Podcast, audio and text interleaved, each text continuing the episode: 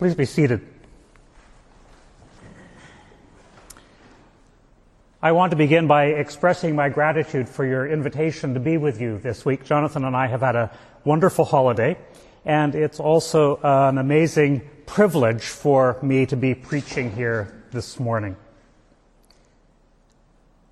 Those of you who know me, and I know not many of you do in this way, will perhaps remember that in my undergraduate degree, it was in history. All my life, I've been interested in history. There was even a time, a long time ago, when asked what I wanted to do when I grew up, my response was more likely to be a pioneer than anything else. I remain fascinated by history and for obvious reasons, especially the history of the revival of monasticism within the Anglican tradition.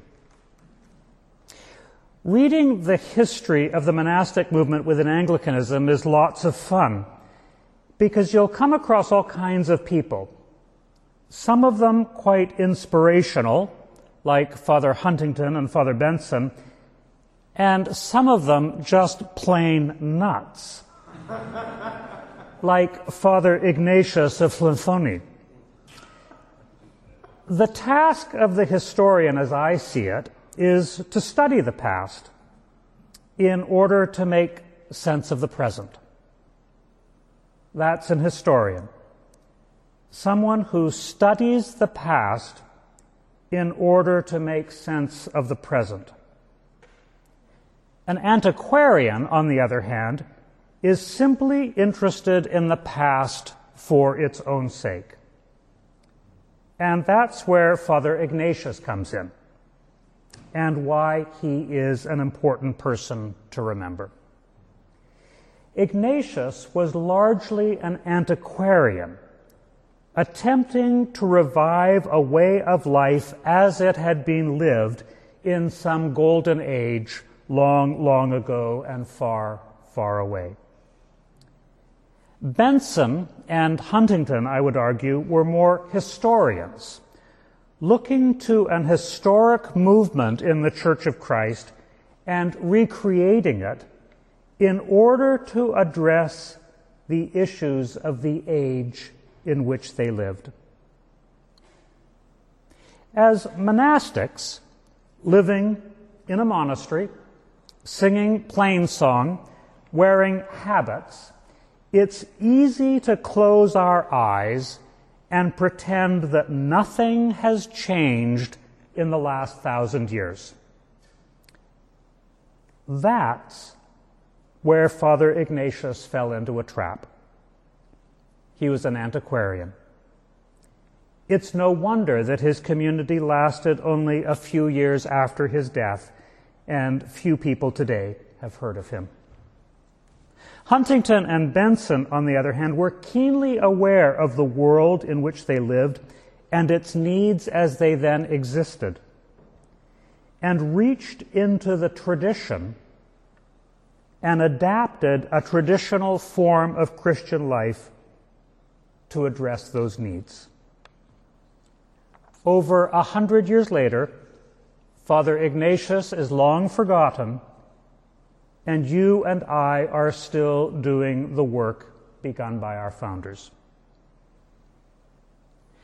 The lens through which we look at things, then, is really important. Are we historians looking at the past in order to discover lessons for the present, or are we antiquarians attempting to recreate the past for its own sake? Today, as we celebrate the day of Pentecost, that's a real question. And for Father Benson, the answer was clear. Pentecost is important not because of what it did once for a group of people long ago in a land far away, but what it means for us here today. We're not here as antiquarians to freeze frame the gifts of the Holy Spirit, but to discover how they are continuing to be manifested in us today. Father Benson and my hunch, Father Huntington, was not all that interested in the past. The revelation of God as an event lost in the distance of time was of no interest to him. What he was interested in was how God was revealing the divine life today, here, now. Father Benson wrote, Revelation is the coming forth of the eternal God to the living soul. What is revealed to others may be written down on parchment, but the revelation of God cannot be conveyed. It must be the voice of God speaking in the soul now. The hand of God lifting the veil of eternity now. The light of God shining in the inmost depth of the soul now. And so the revelation of God is really a thing ever present. It is not revealed once and for all. But what he has revealed, he has perpetually revealed, and he will go on revealing it. We are to live in the consciousness of that perpetual revelation which the living God is making to us today. This is the promised Spirit of God which the gospel speaks of today. I will ask the Father, and he will give you another advocate to be with you forever, and who will teach you everything. The gifts of the Spirit are being poured out upon us then today, even now, and we must realize those gifts, not simply in the sense of comprehending them, but of making them actual, making them real.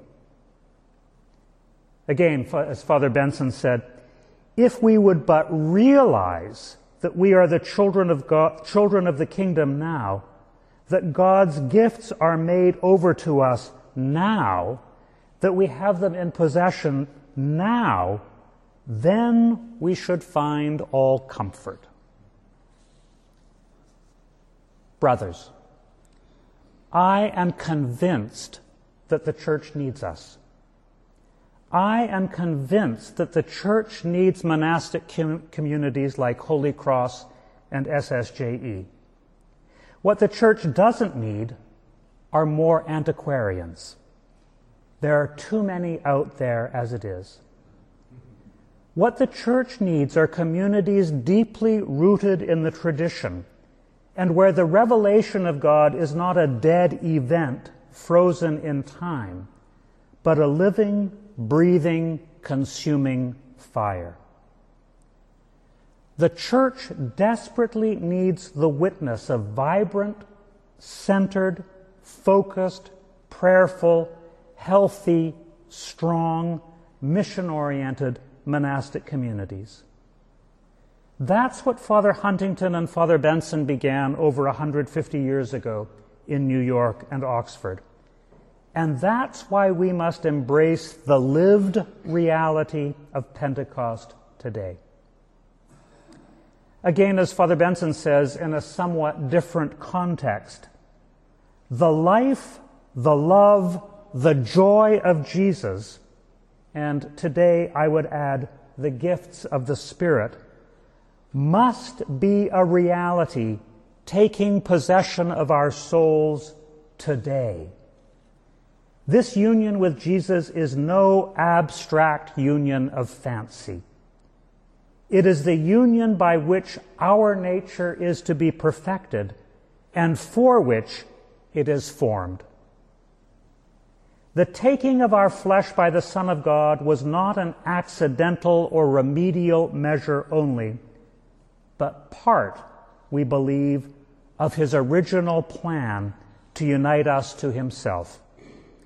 He gives us our nature for the purpose of eventually gathering us into Himself. The gift of Pentecost has been given, and God pours out the gift of the Spirit upon us again today. Not as the historic reenactment of an antiquarian, but as the lived reality of the revelation of God, who is ever present and ever new.